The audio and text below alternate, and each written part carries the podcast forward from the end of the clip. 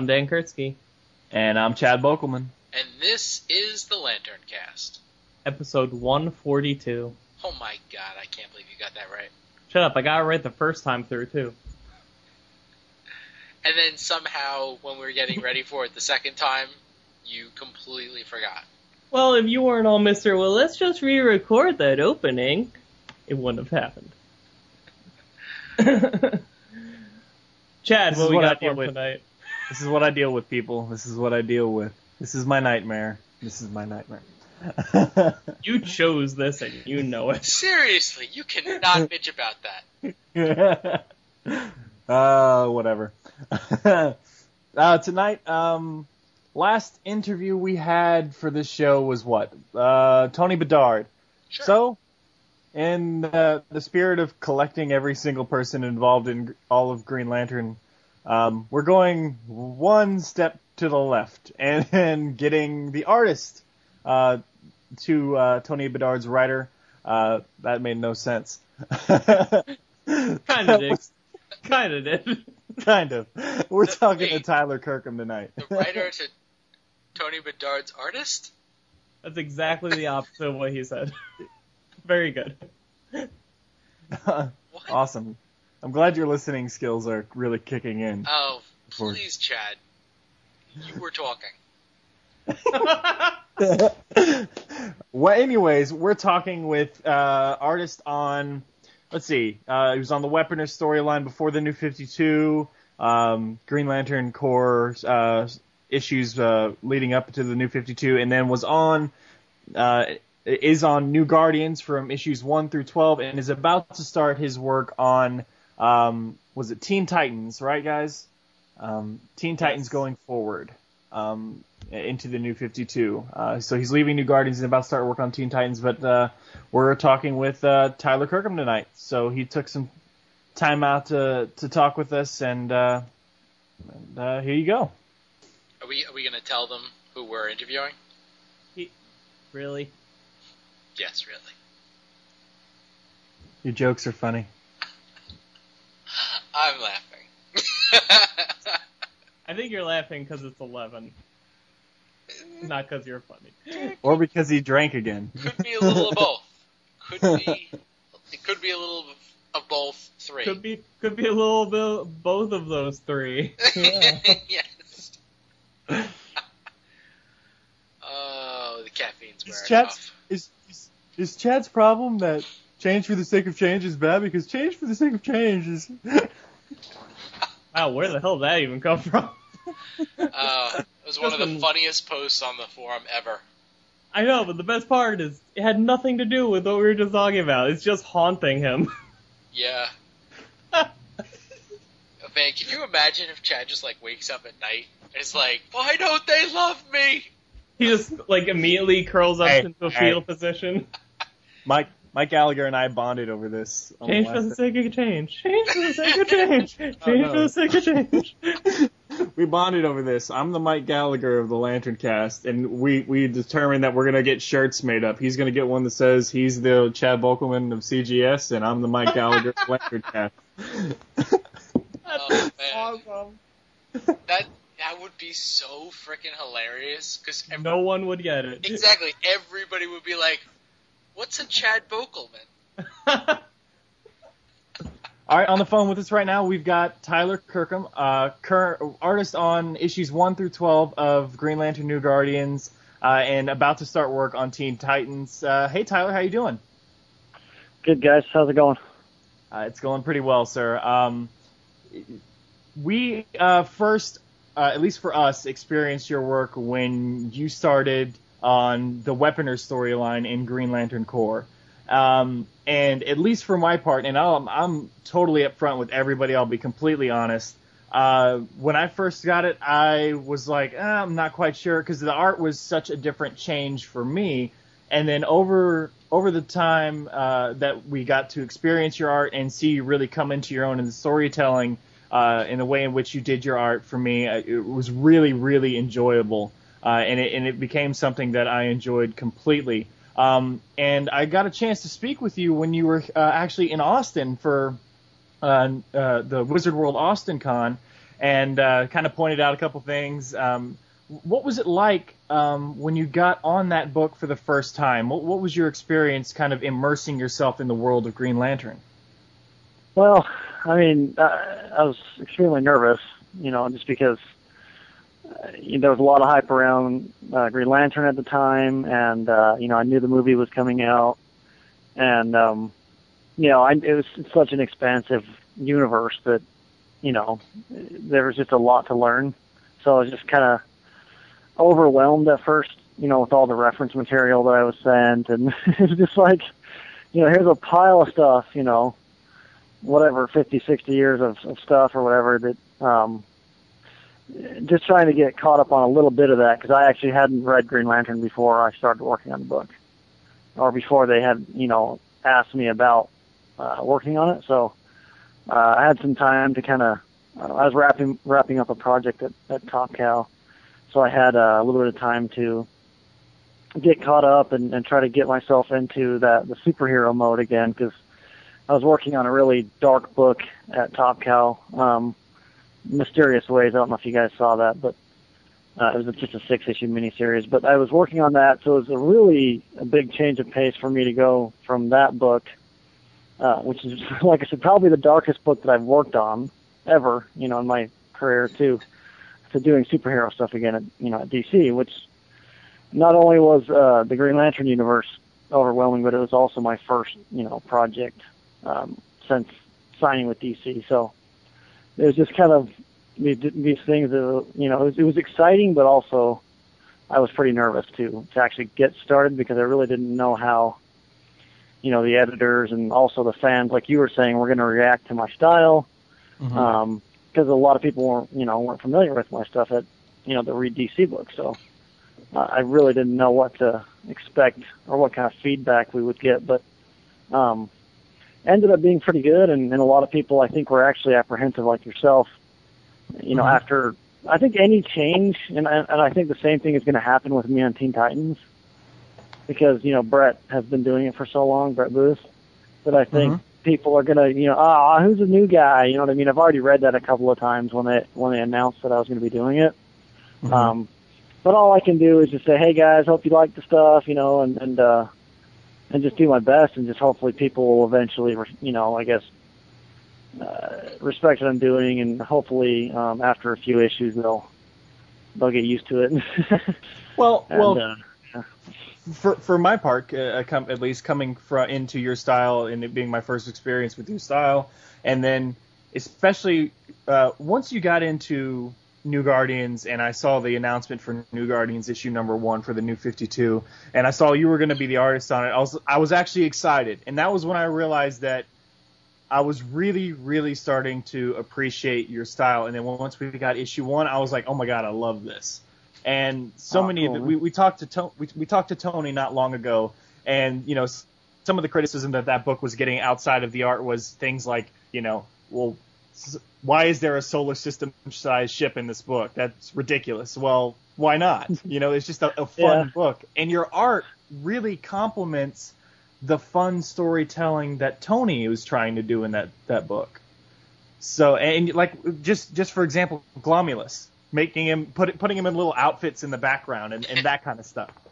Yeah. You know, it, it really complements Tony's sto- uh, storytelling, and and you guys seem to have a pretty good repertoire going. Is is that something that that is uh, actually really going on behind the scenes? Oh yeah, definitely, man. Um, I uh, you know, ever since I started working with Tony, I've, I've been able to actually talk to him, him quite a bit. He's one of those writers that's really super approachable and and really willing to uh, um, collaborate on ideas and stuff, uh, or you know, characters, or really anything. Man, he was really open to any suggestions that I had, or if I felt like a panel should be left out, or if, you know, if I wanted to tweak something, he was really open to it. He had no problems with that type of stuff.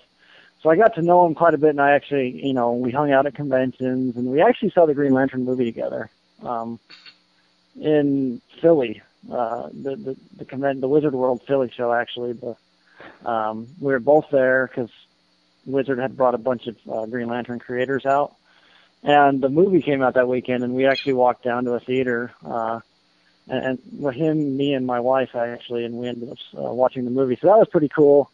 Um, but yeah, I've gotten to know him quite a bit over the last two years working with him, and it's actually gonna. Uh, it's kind of sad, you know, not being able to to work with him, but I'm I'm sure we'll eventually do something again. But um, no, but he the Glomulus thing though, I- I've actually grown really attached to that character, man.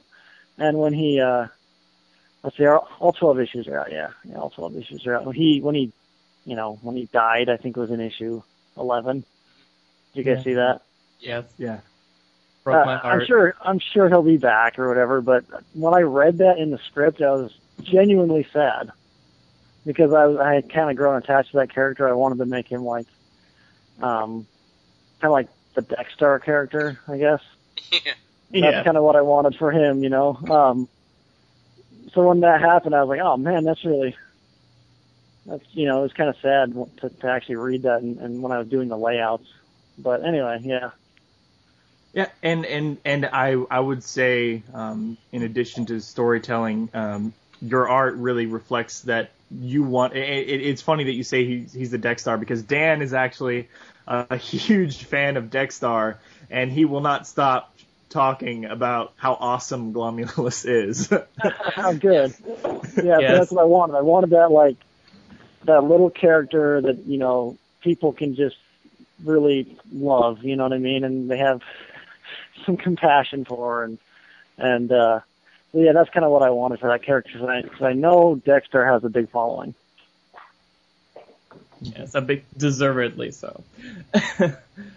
um, I'm curious. Speaking of your collaboration with Tony, um, like, what kind of, I guess, what kind of scripts does he usually give you? You know, does he ever like, is it super specific, or does he just give you a general idea of what's on the page and then just let you run with it? You know, how much of what we see comes straight from you?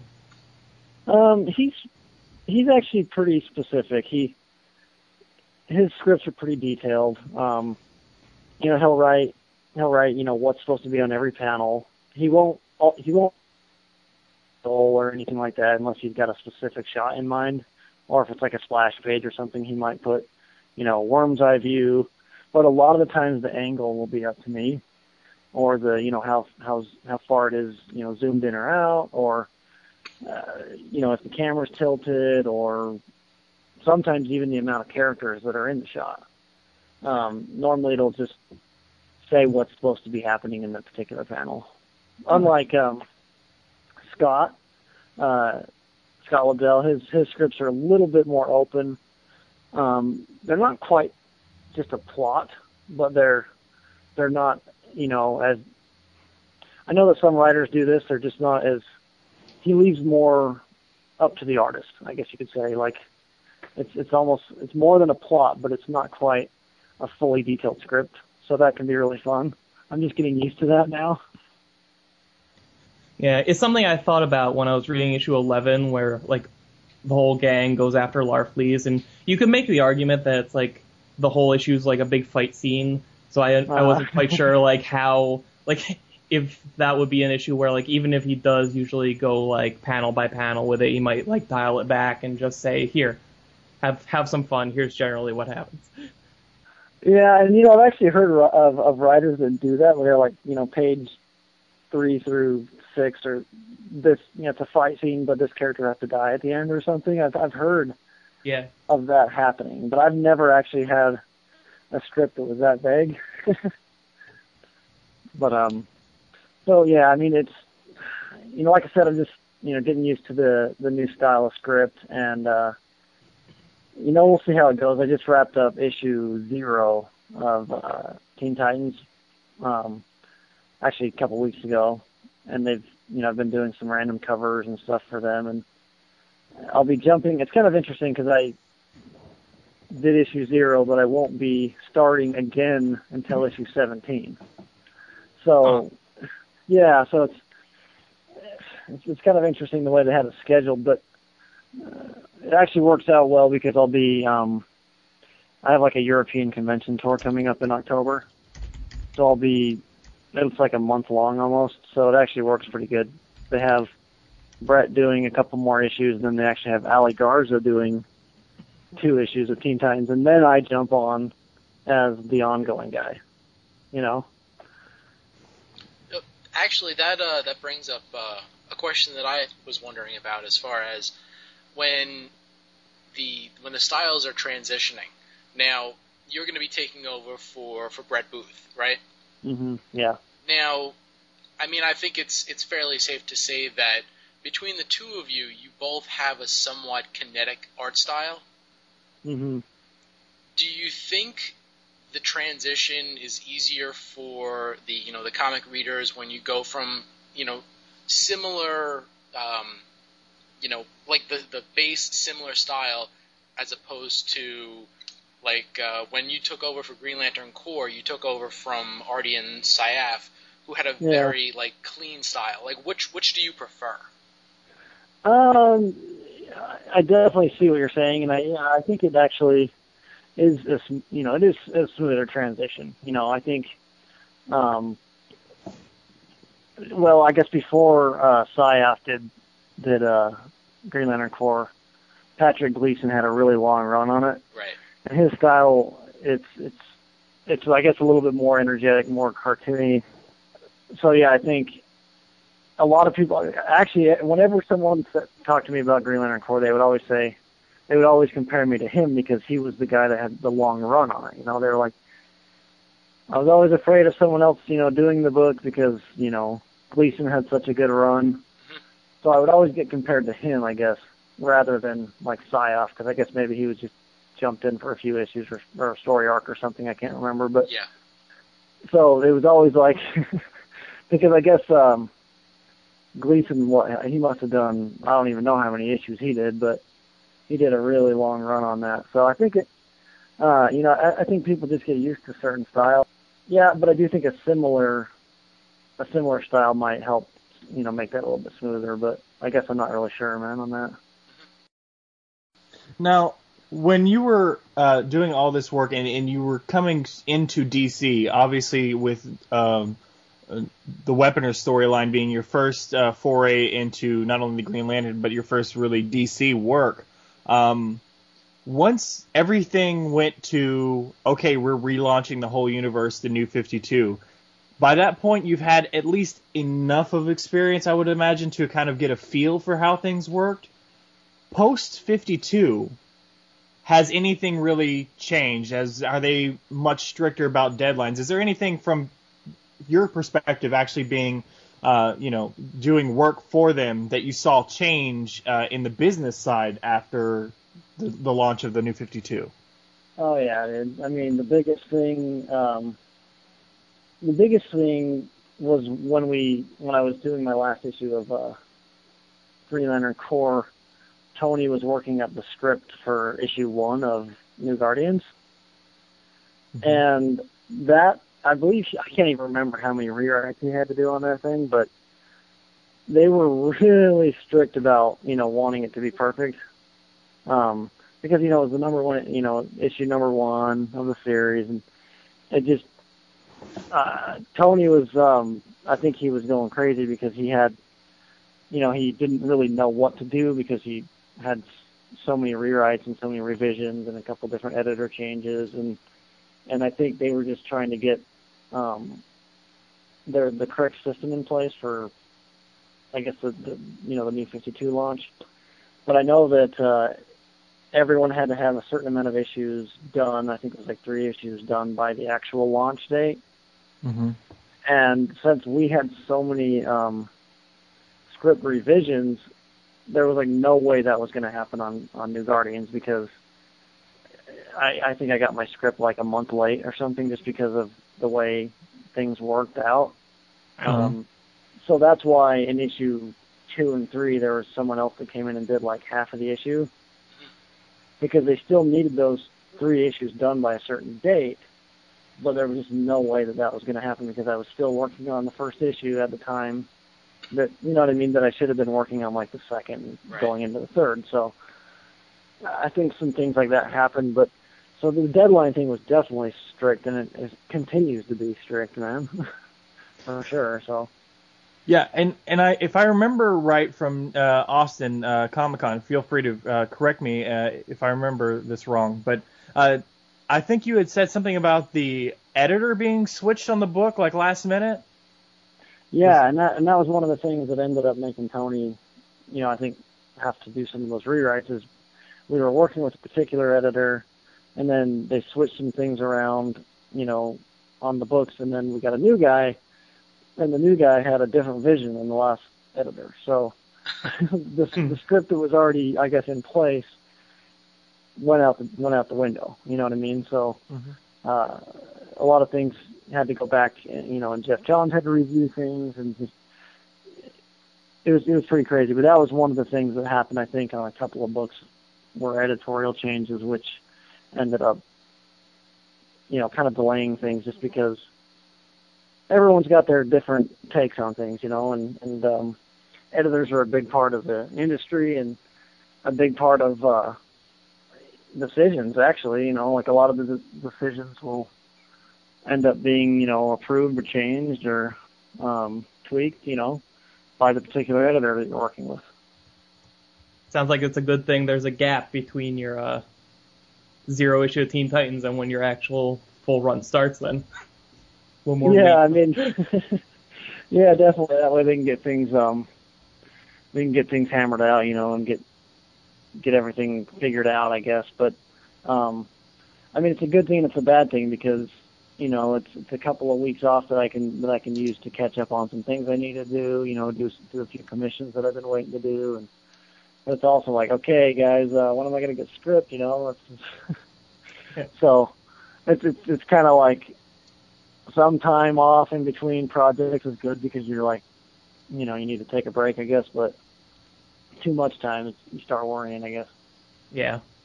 It, now, speaking of uh, hammering some things out. Uh, oh God. let's uh, let's talk about uh, the Weaponer. Um, you know, this is a character that you visually created. Yeah, I got to. I mean, I, he was an existing character in the, in the universe, uh, but I got to redesign his look, man, altogether, pretty much. He existed before you. Yeah, I mean, I I don't know if he ever had like any any other storylines, but he um some reference that I had was really old. I had some really old reference of this character that was called I don't even know if he was called the Weaponer at the time, but there was a character that had created Sinestro's Ring, um, which is this, you know, this character, but I, I don't know if it was ever really told. So, um, I know that he was, you know, from the planet Qward, and you know, the, those. one of the things that happened in the story was those the characters from that world had the big bug eyes.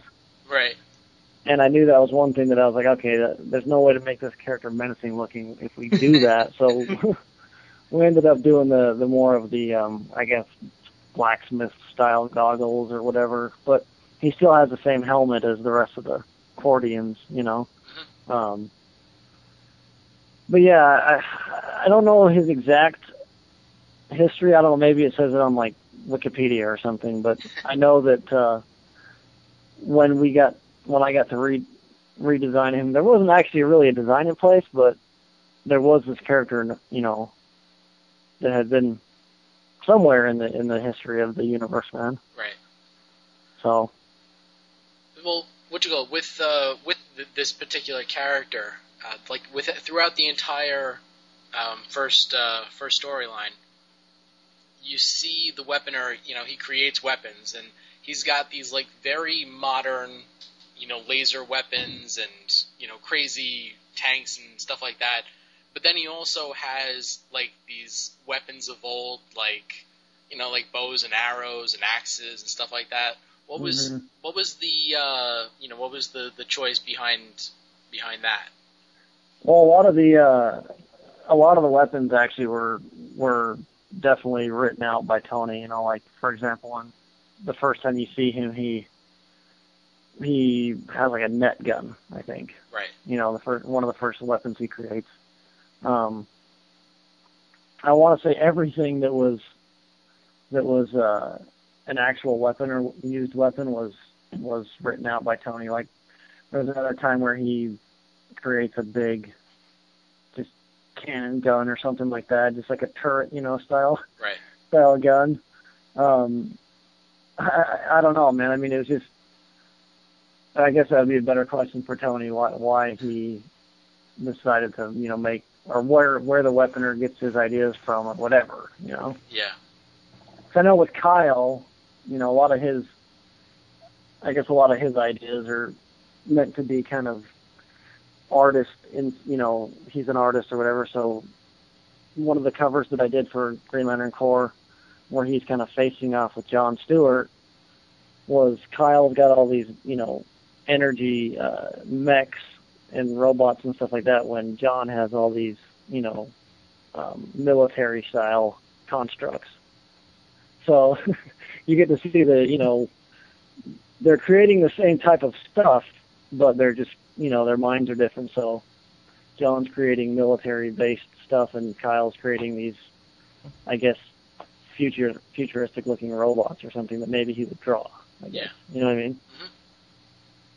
Now, you said that uh, you know Tony obviously has a lot of input in the, in the script, but when you're dealing with a character like uh, Kyle Rayner, who is an artist, it has to be uh, comforting. Uh, at least in my mind, I would think it would have to be comforting to an artist to come in, especially being nervous and new on a project, and yet having a character like Kyle Rayner who can, or any anybody with a power ring really, who can create anything they can imagine and then you just pop up with whatever. Did Tony direct your idea of what the construct should be on paper, or did he just say come up with whatever whatever works for the storyline?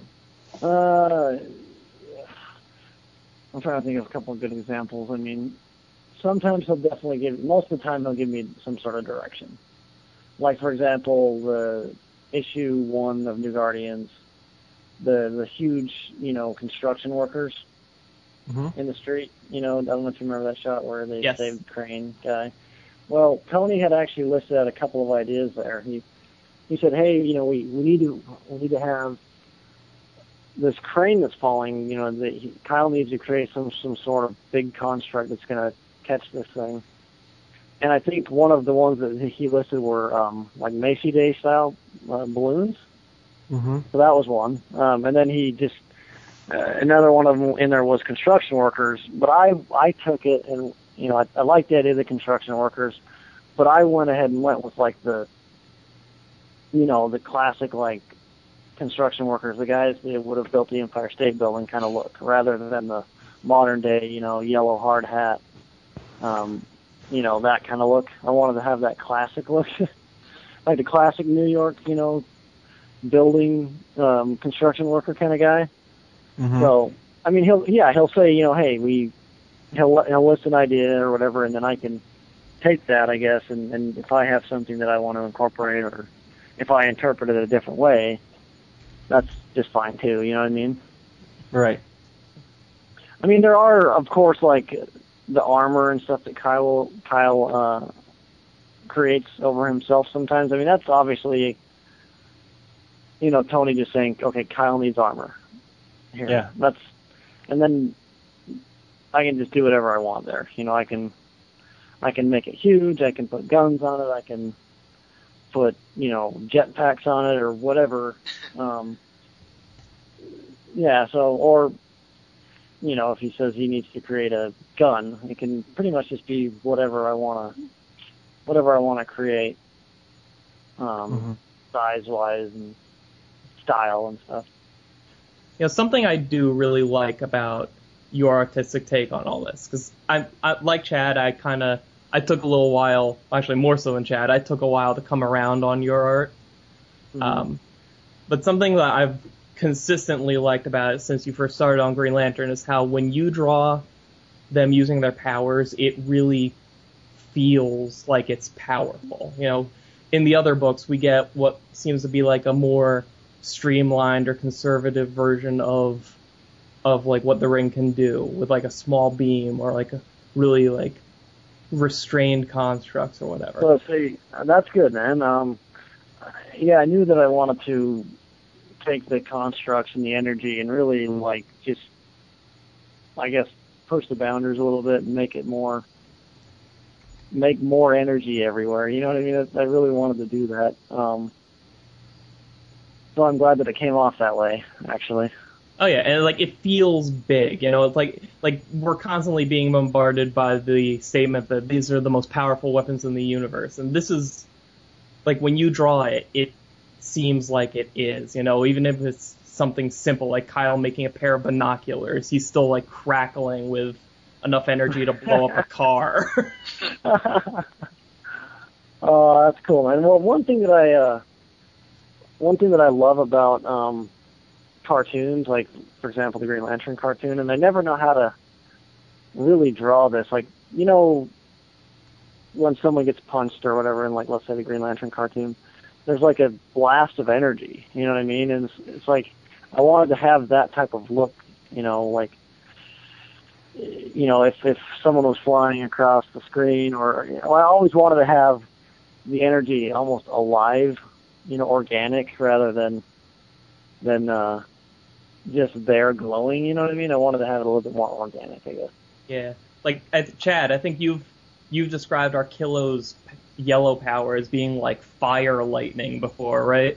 Yeah, uh, and, and that's that's something you know, I'm going to talk to or ask you about Tyler is when you first started on the book, it was, you know, and you've admitted yourself, you know, just kind of getting used to it and getting into the feel of it, kind of picking up the, the history of the characters and, and as you go. And I remember I had asked you about this at the, the convention I saw you at about, you know, Arkillo having a tongue when he shouldn't have a tongue, that kind of stuff. Mm-hmm. But when you, when you get further along into your work, you start noticing things if you're really paying attention. For instance, at least for me, when you draw the energy of the various corps, uh, like Star Sapphires, theirs has a really like um, swirly floral yeah. kind of yeah, feel like to it. Kinda, yeah. Yeah, and and and blue is like you know it's it's just kind of this almost water ish. Mm-hmm. Um, and, and you know, uh, fear is just really like Dan was saying this like fear fire lightning thing. Yeah, it's like and, a napalm kind of stuff, you know, like.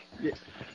yeah, I know, and that's something that I really wanted to do on this because I knew that I'd have the opportunity to distinguish him because all these characters were going to be on the same pages a lot, mm-hmm. and I felt that that would really enhance um, the look of the pages and the characters. If hold on a second, dog's barking out there um, if I was able to uh, really change the look of, of each individual character, you know what I mean, and, and really distinguish them that way.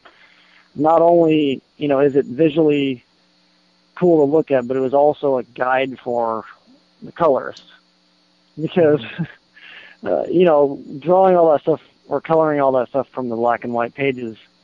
If all the energy looked the same, it would be very hard for her or whoever's coloring it to really distinguish some of these trails of energy. You know, like is that his? Is that hers? You know, so having a little bit of a different outline or a different shape to it was a, a really good way to um, to show that. And also, you know, people looking at the black and whites or maybe some someone buying the original art or whatever. That way, they can also see that and, and know that that's you know Arkillo's energy trail or whatever. You know, it's it's got it's the way his looks and his alone. You know. Right, and you said that it was a guide for the colorist, and and this is something I will uh, say till the day I die. Uh, Nei Ruffino is uh-huh. absolutely one of my favorite colorists, and she's it's it's a definitely a, a, a a big deal to me to be able to know a colorist's name by heart. First of all, yeah. because because eh, it, that doesn't happen often in the in the comic industry. But when you have her colors with your art, it is awesome.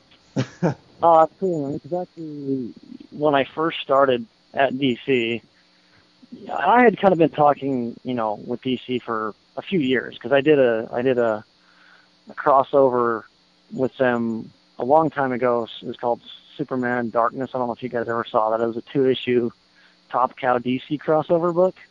Oh yeah. It I was the Darkness Superman. Yeah, yeah. So uh, I'd kind of been in contact with them here and there, just you know, at at conventions or whatever. Just you know, that just say, hey, you know, they wanted me to do some stuff for them eventually, and and when the time came, I was like, okay, well, my contract's ending at Top Cow. You know, they wanted me to do do Green Lantern, which was really exciting. And but then I was like, okay, but I want to work with Nei, and oh, you know, and and Batt the inker was was kind of transitioning back from Marvel to DC, so that kind of worked out because me and him have worked together. We worked together on the Superman Darkness crossover, so I knew kind of what DC wanted out of me. That was the look that they liked because that's what they remembered, and you know that's what they wanted me to do. Um, but yeah, Nei was coloring Supergirl at the time, and they actually pulled her off of that to color to color uh, Green Lantern because I asked for her. and, and she's colored a few different covers for me in the past for like Zenescope and stuff like that. But so I knew that I wanted to work with her because, you know, I, I like well, I I knew her personally, and I also really liked her art or her style. So hmm. that was a good request. yeah, yeah. paid off well. Yeah. mhm. Cool. it's actually funny you brought up your inker because it's a running joke on our show that DC trained a bat to ink, ink comic books. oh man. Yeah, all in good fun. We enjoy them. Yeah, yeah, that's fine.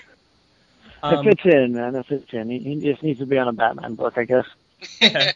uh, I wanted to actually ask about, you know, other than the weapon or the other big villain your run on Green Lantern will be remembered for is uh, the big guy himself, Invictus. Oh yeah, uh, yeah, Invictus, and and that's that's more of one that I you know literally uh, created from from scratch, pretty much, just that you know based on a basic idea of this archangel character that has this you know um, solar system sized spaceship.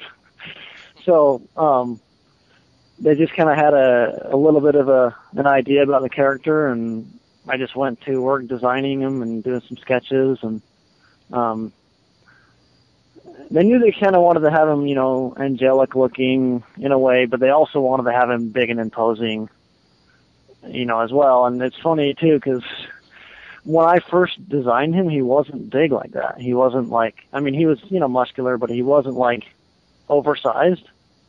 Mm-hmm. Hmm. Um, because, you know, the weaponer was oversized and I didn't want to do that again.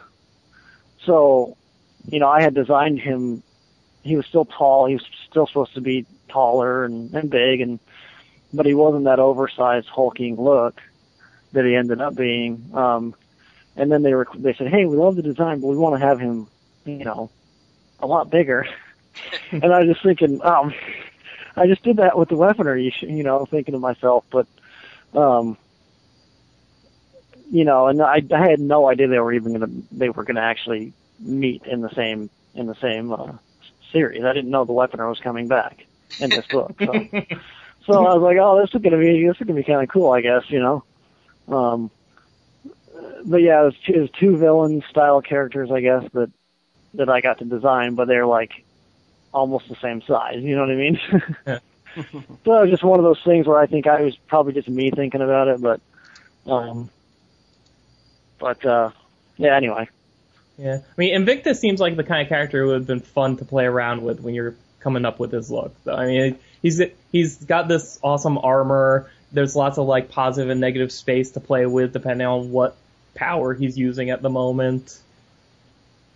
Yeah, definitely. Actually, and his um having his uh skin glow like that was actually was my idea as well because we really didn't know what to do with his color palette. Um, and I was just thinking, well, God, you know, he can come out of the, the sun. You know, he he uses his energy. What if his skin glows, and then when he uses it, it um, kind of distinguishes it a little bit, or or whatever, and it starts to get black and almost like you know molten lava, where he, uh, you got the crust on there. You know what I mean?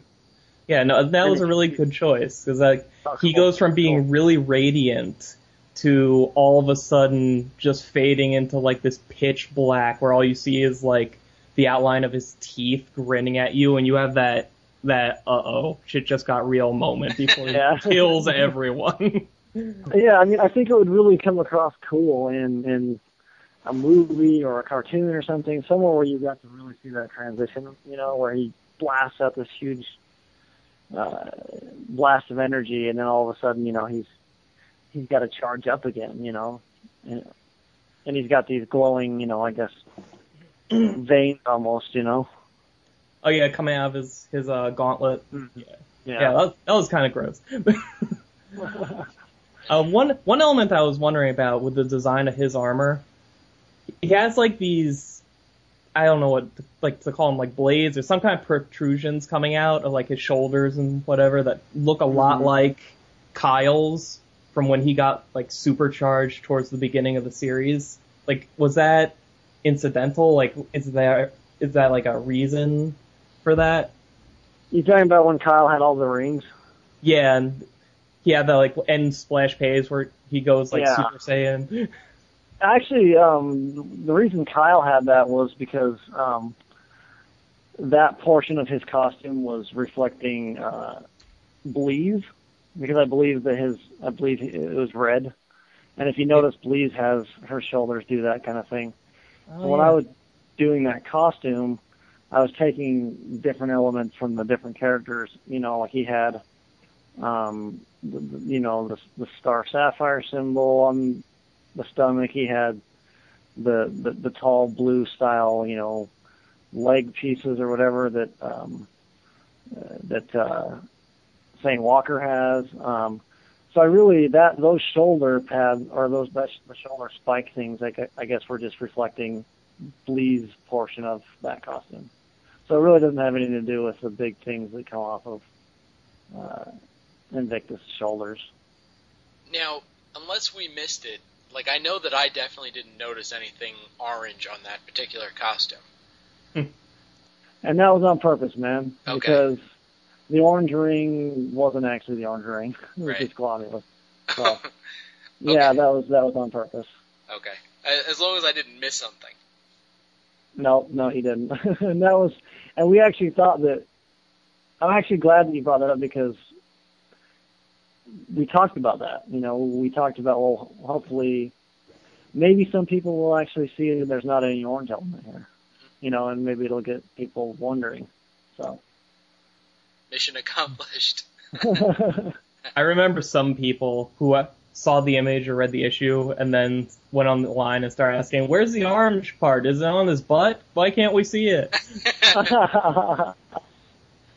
and that was really, I was actually really hoping to to draw that.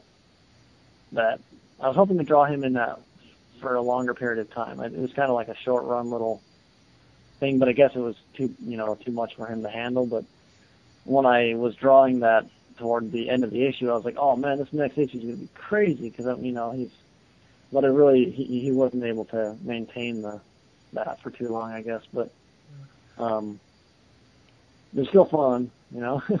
Yeah. I was actually expecting that whole thing to come back, like by the end of this year's run, you know, like, cause you built up Invictus as this huge threat that they can't take out, but here we had Kyle at the beginning of the story as this huge threat that nobody could take out, so I'm like, that oh, okay. been, yeah, that would have been really actually pretty cool to be able to see him. You know, all the other characters, you know, because they'd be able to give him permission to, you know, so I don't know, use their rings or whatever, you know. Um, and they, yeah, that would have been a really cool thing to see actually. Like, hey Kyle, t- you know, take all the rings. It's the only way to stop Invictus or something, you know. See, these guys hated my idea. Oh, really? Yeah, that- that, that actually kind of worked. I mean, Yeah, jerks.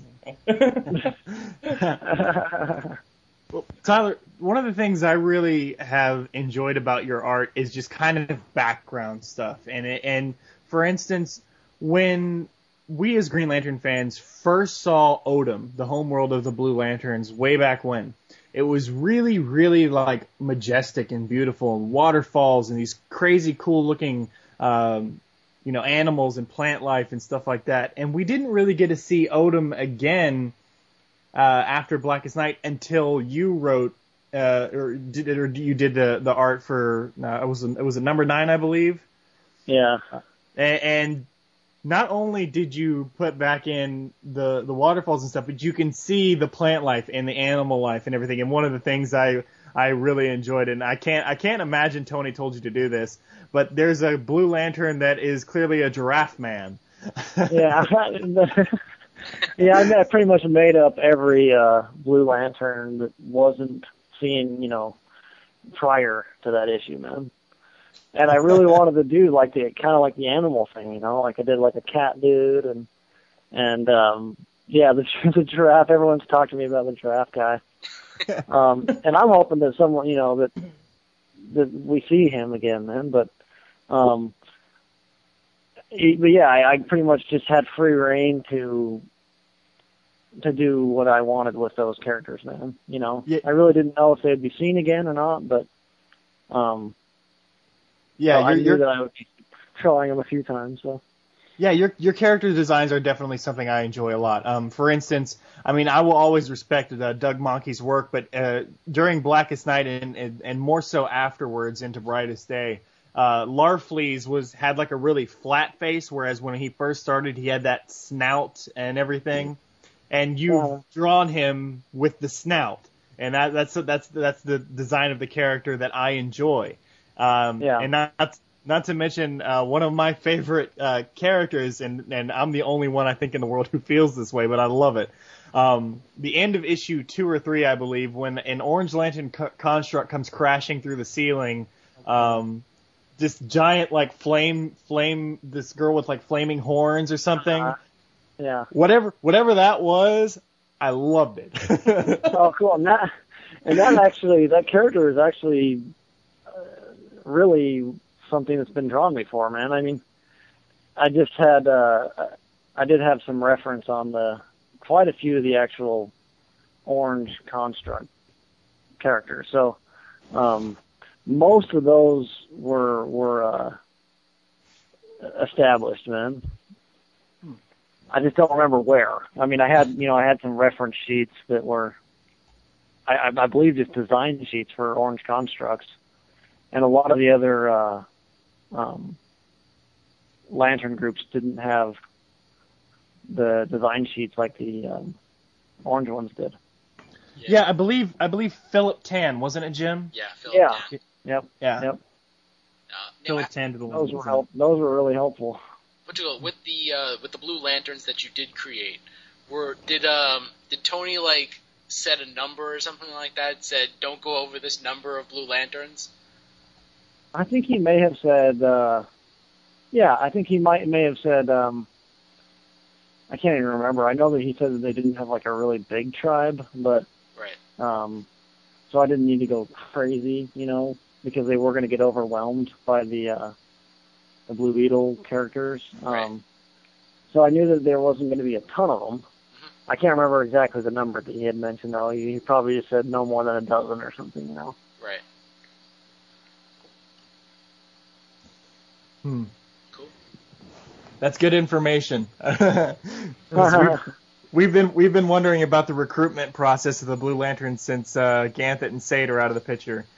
yeah. So it's nice to know there's only twelve or so. Yeah, I mean there may there may be more, but I just knew that uh, you know there wasn't a lot of them there, maybe at the time, or I don't know. I I, I guess there, I I really don't think there there are that many of them though. Um, yeah. Yeah. No, I wouldn't think that there would be. Yeah. Mm-hmm. mm-hmm. Well, before this, the last time we checked in with them, they had like four. So they're doing, they're going along pretty good. they're gro- they're growing slowly. Mm-hmm. Need a new planet, but you know who doesn't? They're meeting projected growth. There you go. They Yeah. have a very pr- productive quarter. nice. Nice. What you call it? Uh, No. uh, Tyler. Go ahead, Jane. in uh, in issue one of New Guardians, um, there's a scene where Kyle is at the bar. It's like a flashback scene. hmm Is that you at the bar? You mean just just in one of the one of the characters right there? Yeah, yeah, one of his friends at the bar. Someone actually, el- someone else said that too, man. Um, it wasn't meant to be, but I've, I've always heard that you know someone else said this to me before. You always draw characters the way that you look, I guess, but that when I was sitting there drawing that I wasn't thinking to myself, this guy is going to be me. but I have, I, I, like I said, a couple people actually said that to me, man. Okay. Is that you? Is that you? And you know, at the table or whatever. But it wasn't meant to be me, man. Okay. Yeah. Uh, That's this, what- this is this is something we ask uh, a lot of artists. Um, one thing we we in the Green Lantern uh, fandom really enjoy seeing and have noticed a lot are are artists who like to throw Easter eggs in the background, uh, things that only the fans will get, or that not even the fans would get, but that just they themselves put reference to that only they understand. Is there anything for yourself that whether only you get it or the fans get it that you've thrown into these books that you could mention offhand? There, there definitely are, and I've got to think here for a second of what. Uh, there's probably a few times where maybe you've seen a brand or or like a storefront or something. I always throw my wife's name in on things. Just what just her name's Jill. Um, there's got to be somewhere in there where I've put her name because I can remember doing it in the last couple of years. So, um, and then uh, another thing. let's see. I used to do this actually quite a bit, man. I used to put like my my uh, my gamer tag. I put my gamer tag uh, in before. I put my uh, my Halo clan name in there before on, and these aren't all in Green Lantern, but just you know in general. Um, I put my wife's you know last name on something before. I've um, something that I really wanted to do though, and I actually brought this up to DC. When I first started on Green Lantern Corps, I wanted to do some sort of like I don't know, creative marketing or something to where we had hidden, like you said, hidden Easter egg things where people could, it would get people excited about picking up the book. Like they'd have, if they found all these things, they would go to the DC website or something and they would, I don't know, do something. They would, whoever found them first or whatever would post and they'd win something, you know? I've always wanted to do stuff like that. Um, but it never ended up happening. You know, I wanted to hide like I don't know, little rings or little symbols or just something to get that we could, you know, uh, try to hype up my coming onto the book. You know, we could put it, we could do a little news blurb about it or something, and um, they didn't go for it. I mean, they they liked the idea, but it never ended up happening. So the re- the reason I ask is because I remember you telling me a story when I the, when I saw you about uh, something in uh, your during your Weaponer storyline about a guy uh, from DrawMeIn.com. Oh yeah, yeah, that's right, man. Yeah, I don't know if you ever found him or not, but Yeah, it, it, is it. What, what was that like? Because I, I we've been curious about this because Jim is particularly jealous of this guy. Oh yeah. for for being in all these comics. What what, what was that process like? well, honestly, man, the guy just emailed me and said, "Hey, uh, you know, I'm I'm doing this thing. I've been in all these different books and sent me his website." And I was like, "Wow, he really has been in all, quite a few books." So I was just like, "Well, this looks kind of cool. Let's, you know, I'll do this. These other guys have done it." And um, I ended up just drawing him in like the second issue of Green Lantern Corps, man, that I drew in the Halloween scene, the crowd scene. Put him in a costume, you know, and, and then uh, he he takes the, you know, he just puts him on his website. He's been in, for I don't know how many books he's been in now, but um, you'll have to find him. He's he's uh he's got glasses on and he's in like this superhero looking costume. He's got a little goatee and black hair. But he, you go, if you go to Draw Me In, you'll see his website. It's pretty cool. He's gotten quite a few people to do it. I don't know how. Um, I don't know how he first started getting people to do it because the main reason I did it was by seeing all these other guys that have done it. You know, I was like, wow, this these other guys have done it. This this seems kind of fun. Another thing Yeah. that I did actually, I might have told you this, was the um, the Jersey Devil. no, you didn't tell it. me this. What is this? Oh, okay. issue. I can't remember exactly what issue it is, but one of the aliens, um, one of the I think he's actually a Green Lantern character in um, the War of the Green Lanterns run. You know, before Mogo blows up. Mm-hmm. Can't remember exactly the issue number, but one of the characters in there because I got to make up a bunch of those characters before they all died in the Mogo explosion. Oh. Um, one of them was uh, the Jersey Devil, which is like this, you know, cryptozoology character that this. This someone emailed me and said, "Hey, I love the Jersey Devil. Have you ever thought about drawing him?" And, and I ended up putting him in there. I was like, you know what? I, i if I have a good opportunity, I'll, I'll throw him in there. And and of course, you know, all the Green Lanterns that are you're not going to see again. That's a good opportunity to uh, to throw something like that in there. So it's this really weird looking pasty alien thing that doesn't have a mouth. It's got big eyes um, and weird hands and feet. the Jersey Devil. I mean, if you looked it up and saw a picture of it online, you'd probably be able to find it in the book. That's awesome. So Uh, I'm I'm definitely going to go back and uh, and search for that now. yeah, I mean that stuff's fun to do every once in a while because you know, well, not only is it just a little change of pace, but it's also kind of fun to, to talk about it. You know, like like telling you guys or whatever. So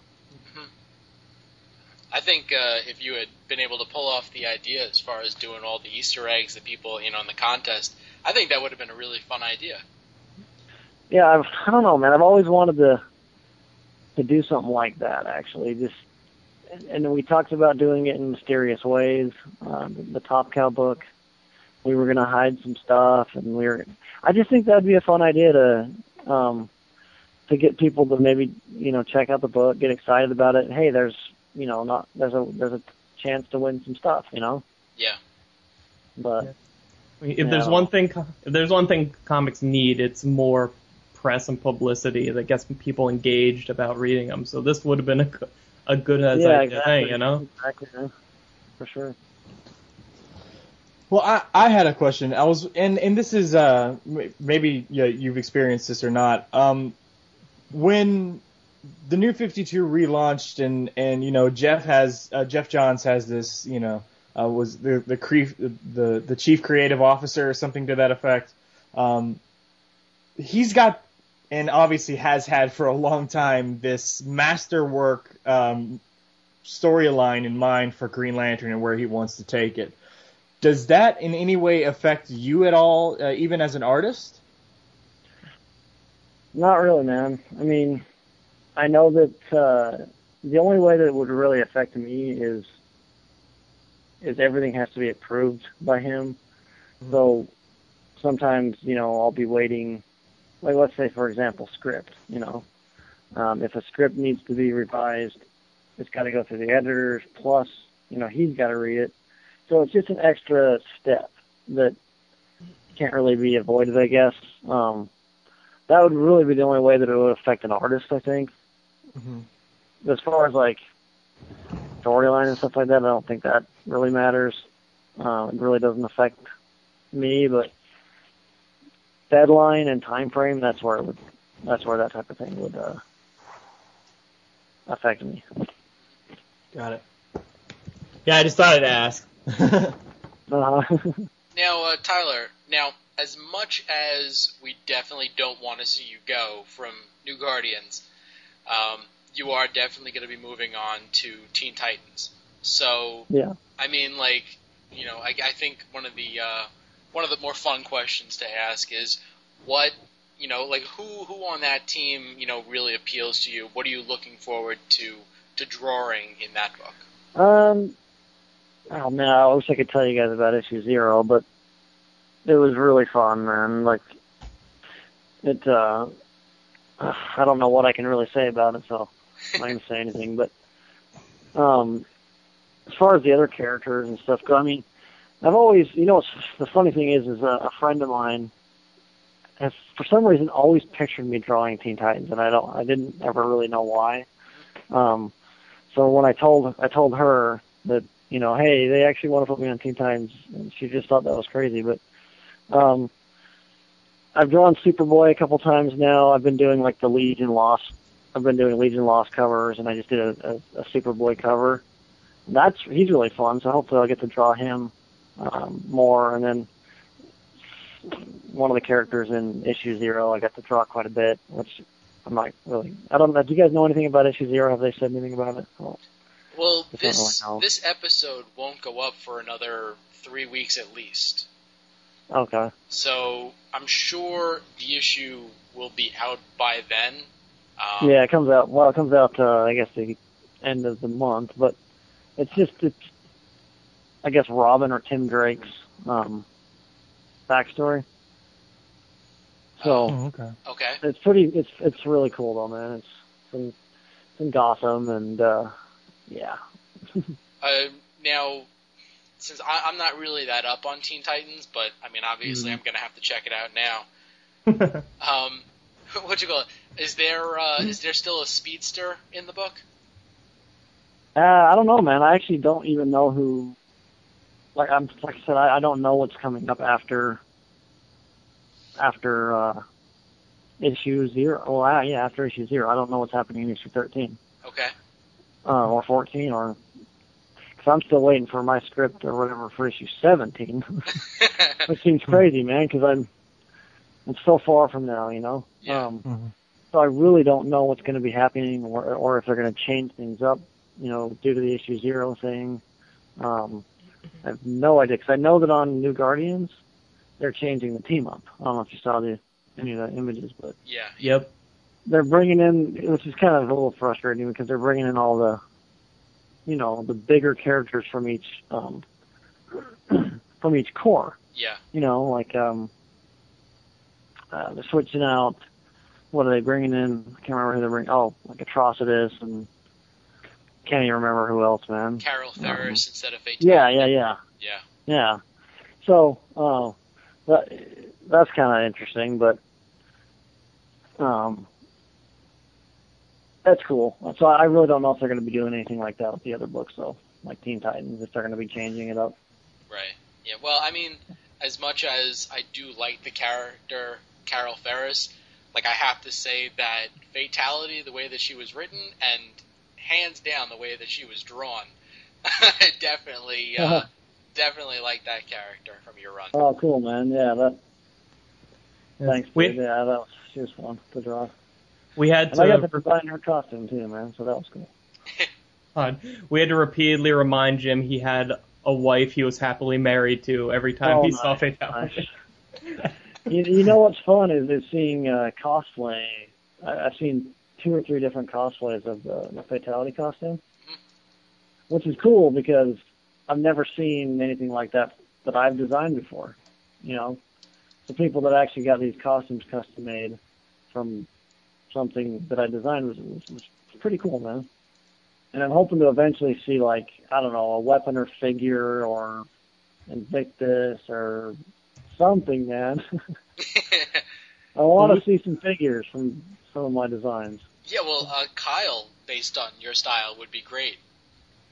That'd be cool too, man. Yeah, I mean, there's not even a lot of Kyle figures, but Yeah. it'd be cool to have a whole new Guardians kind of line. That'd be awesome. Well, we know a really tall guy, so maybe we could get him to cosplay as the weaponer. Actually, yeah, Jason would be great as uh, Invictus. nice, nice, man. That'd be cool. Um, now, I guess uh, the last question that I really have is uh, when you're when you're drawing, um, is there like any particular music styles that really gets you amped up? Um, lately, I mean, I just had like a.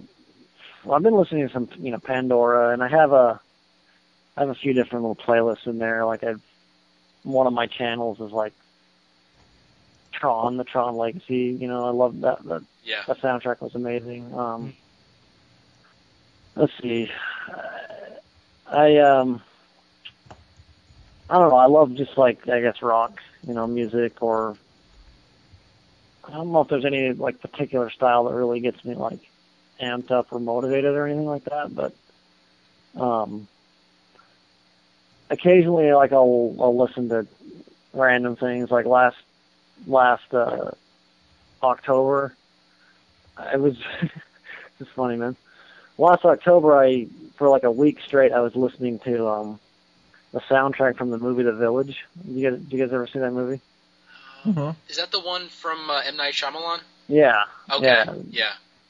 The, just I love the soundtrack of that movie and just like the, all the violin and stuff. Like, seems kind of weird, right? But I listened to that for quite a while, just like a week straight. Because not only do I love Halloween, and it was like kind of getting me into the, the Halloween mode, Yeah. but it was just really I don't know, man. It was it was working for me at the time, but um, but I also just have like my I watch you know I have TV shows playing on my computer, Mhm. just ones that I don't really necessarily need to watch, but I can just listen to them. Right. Like I don't know, Pawn Stars or Yeah. Definitely. you know just just random shows like that that you know or like Mysteries at the Museum. Like you can listen to them. Yeah. You don't have to really watch it. You know. Sometimes So I, I do.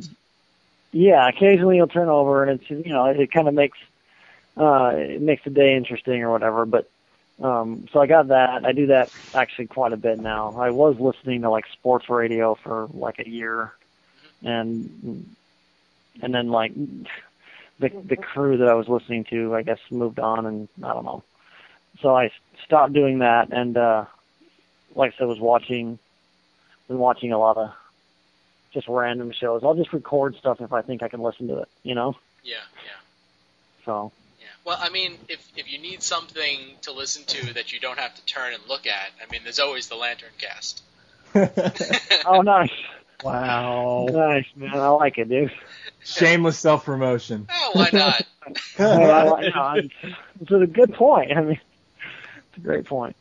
Feel feel free to work the, the work the uh, the logo for Lantern Cast into Teen Titans somewhere if you want. There you go, man. Well, Somebody's T-shirt. Well, uh, I think we're tapped out of questions. Yeah, we're good. we got- we got a we got a, a, a, a had a great experience talking to you. It was really easy to talk to you, and um, uh, thank you so much for coming on the show. Uh, we really appreciate it, Tyler. But bef- before we let you go, do you have anything you want to promote? Whether it's Teen Titans, uh, creator-owned stuff, um, you know, your your con appearances, anything you want to promote. This this Yeah, is your man. time to do that. Definitely. Um, a couple things actually. I have uh, well, I have my my children's book. I don't know if you guys knew about that, but uh, I put I have a children's book that's out right now. Um, it's been out for maybe six months or so. Uh, it's just called it's called My Best Friend's a Booger. so it's it's a little it's a little book that I created with my little brother. Um, you can you know you can get it at some bookstores. You can get it online. You can have your comic shop order it. My best friend's a booger. So, um, and then I have uh, a couple of little things I'm working on on the side. One of them, uh, I don't want to really talk about it yet. I wish I could, but I'm working out some details on the on the uh, with the publisher. But I'll tell you what it's called. It's called Screwed, and um, it's a it's a creator-owned project that I'll be uh, writing. I guess you know art directing Okay. uh, with, uh, with a couple other guys. I got a, a co-writer that I'm working with, and another artist friend that'll be doing the primary art. And we're I'm talking to a publisher about it right now, and hopefully we'll get that figured out so we can announce it here in the next like month or two, I guess. Cool. Um, but if it doesn't work out, I still plan on putting the book out. But it's a it's pretty much a um, a modern day, fresh, you know, mature uh, take on on the Frankenstein story with female lead this time. Oh, nice. Yeah, so it's um, picture a modern day Frankenstein type of story, real dark, gritty, almost um, almost like Tarantino kind of style is what I'm thinking, grindhouse horror kind of style. Um, Mhm. Oh my god. yeah, so yeah, so I'm working on that right now, man. It's uh, I've been doing a lot of design work for it. We started uh, doing the art, and we put the whole packet together, and I'm working with you know uh, a couple like a, an agent and a manager, and you know just doing the whole bit. So hoping to get that out. It's actually something that I had to work out with DC because I'm exclusive at DC, but I had these couple of projects that I've been developing for for years, you know. So, um, but anyway, there's that, and then um, yeah, just just the conventions. I'll be at the I'll be at the uh, actually the Wizard World in Ohio at the end of the month. I believe it's the last weekend of the month. I think of September. Okay. Mm-hmm. And then um, the European thing, which is October 16th through November 10th. I'll be traveling through Europe, man. It'll be sweet. Uh, from from uh, Germany, Belgium, France, and Italy. So they have a bunch of different shows over there and some convention signings and stuff, or some uh, comic book uh, shop signings and stuff. So, so you won't be at New York Comic Con, huh? I won't be at New York Comic Con, no. Uh, yeah. Oh. I'm not going. I know. I figured I better do the. I figured I better do this Europe thing, man. It's kind of a.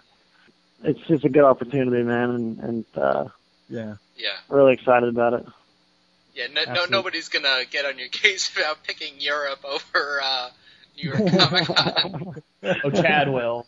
Chad Yeah. will. Be like, I finally go to New York, and Tyler Kirkham couldn't control. Well, as long as he comes to the next Austin Comic Con, we're good. there you go. There you go. Sweet. Is that where you guys are at, Austin? In Texas? Uh, uh, actually, uh, I'm I'm the only one from Austin, Texas. Dan's in New Jersey, and uh, Jim is in uh, Long Island. oh, cool, cool. We're all over the Yeah. place. Yeah, we're all over the place, and uh, I'm the runt of the litter apparently. So.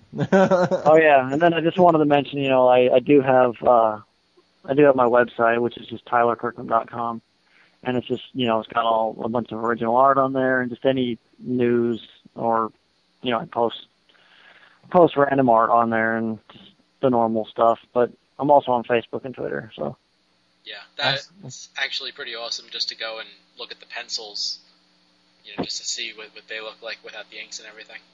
yeah, and I'm, I'm working on a big update right now. Just I'm trying to get my whole um I just did the art returns on the rest of the Green Lantern books that I did uh, with that. Um, and uh, I'm going to be posting like a huge art for sale update on there just to get the rest of my run on there, you know. Cool.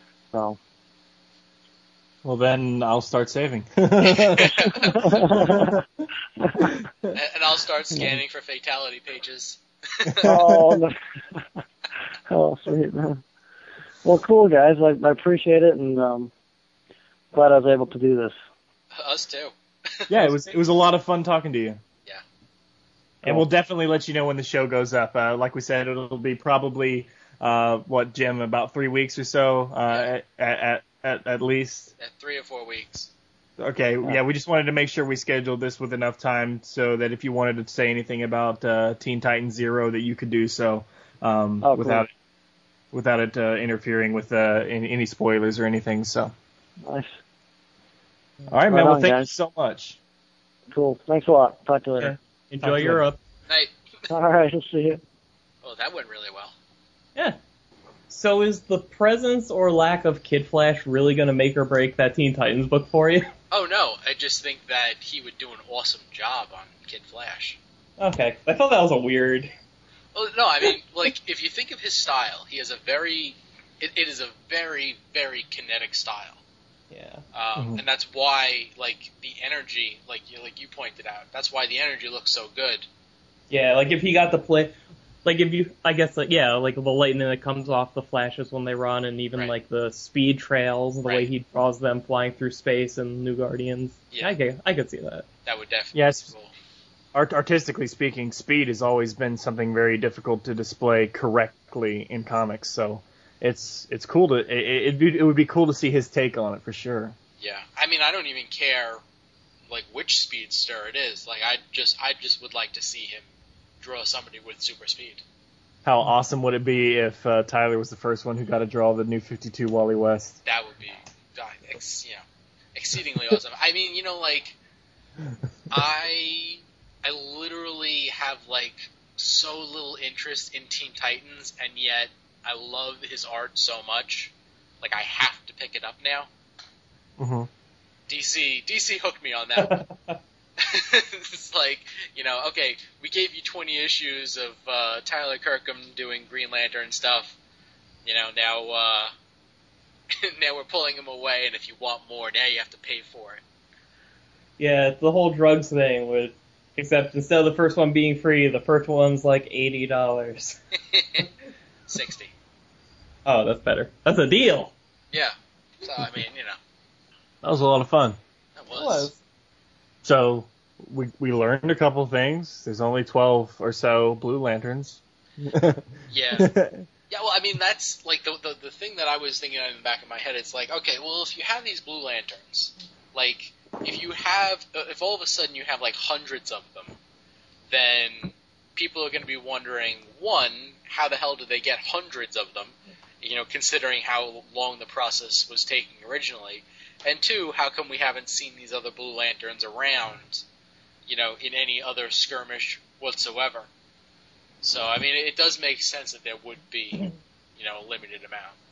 I was actually really surprised to learn how, I guess, how specific Bedard gets with scripting, mm-hmm. especially with like, like he said, like they've been working together for like two years. I guess I, I would almost expect it to have like loosened up more by now. Like, like there's not like there's nothing wrong with that approach to script writing, but it's like it's kind of the opposite of what I thought was going on. You know?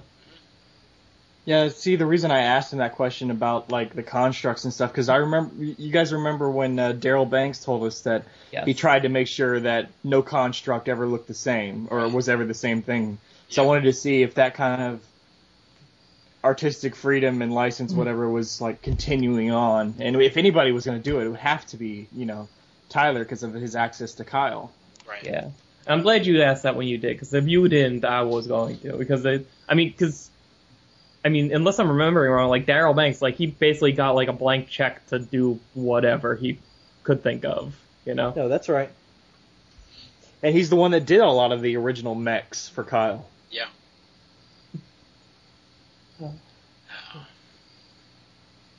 I, I'm definitely going to have to check out that Screwed book now. Yeah, that sounds awesome. I almost wanted to tell him, "Here's my bank account number. Take my money." You, you, you could tell me that. no.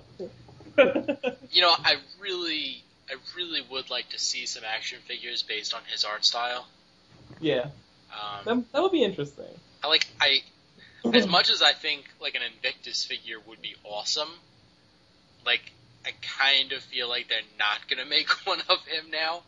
Yeah. Or you know what they should do? They should uh, make like a a larger hundred dollar figure that Chad will buy. Oh, to go up against Darkseid. Darkseid Yes. versus Invictus. and then a slightly smaller ninety nine ninety five weaponer figure. Listen, listen, give me, give me a twenty dollar fatality. I'll take that. Jim likes his I- women cheap. I can never figure out though if I ever got a commission from Tyler what I'd get because Fatality, Bleez, and Larfleeze are the three of my favorite things, and I, I don't know. I'd have to. I'd have you, you know the uh, what was it the cover for uh, was it Red Lanterns by Ed Benes of, of Fatality goes up against uh, Bleez. Yeah. I'd have to have like I, I think I'd absolutely have to have Tyler's version of that cover because oh my god. I I really like. Well, I mean, I love his fatality, but I think for me, it's like it would be a toss up between fatality, Kyle, and uh, Glomulus. Because I mean, like, I think he probably put the most emotion into Glomulus. Yeah. Oh god, that one panel where he's like, Paklami, why? And he's just like Yes. destroyed mentally. Yeah, yeah. oh god. Um, so I mean, you know, it's like his his Kyle Rayner. You know, it, it's well for me, it's hands down in the top five. Now, where in that top five? I mean, I would really have to like look at all of them.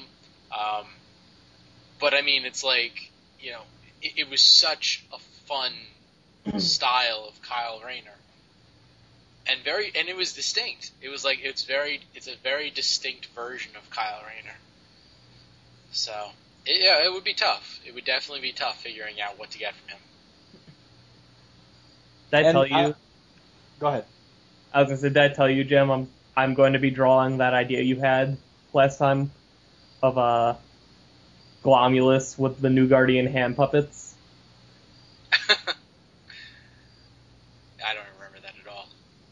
So I had Can this never- idea of Glomulus with New Guardian hand puppets. That's totally my idea. Listen, I don't know.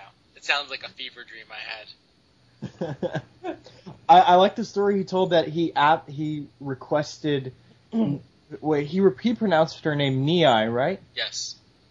Yeah, Yeah. I've I've heard that on other podcasts too. Yeah. Okay. Yeah, he requested the colors Nei, which good call, dude. Yeah. that, that was awesome. Like our favorite part of the book, it just came in because he wanted it to. It- she was the colorist on um, Blackest Night Wonder Woman, right? Yes. Yeah. Yeah, did- I mean, think she did some so- other Black Knight stuff too. Yeah, she So did. Uh, we've, actually, we've been paying atten- we've been paying attention to her hardcore. So for him to choose her and recognize how well she fits not only with his style but with a Lantern book in general. she colored uh, Rage of the Red Lanterns. Um, we have that much history with her. That's that's awesome. She should be. We're we're obviously collecting everyone who did New Guardians, so let's let's get her in that bat. Yeah. You know, we should we should make her the the first and only colorist we ever interview on the show. Well, I mean, Just I to- don't, I don't want to limit us in case someday, for some reason, like I don't know, there's some colorist, you know, besides Nei that we want to interview. But No, no. I think we should right go. now, I think we should go the exact opposite opposite direction and just replace Chad with her, just every week. Why is why is it now the the running joke? Let's just replace Chad. Listen, listen, I'm I not- don't, I don't make that joke.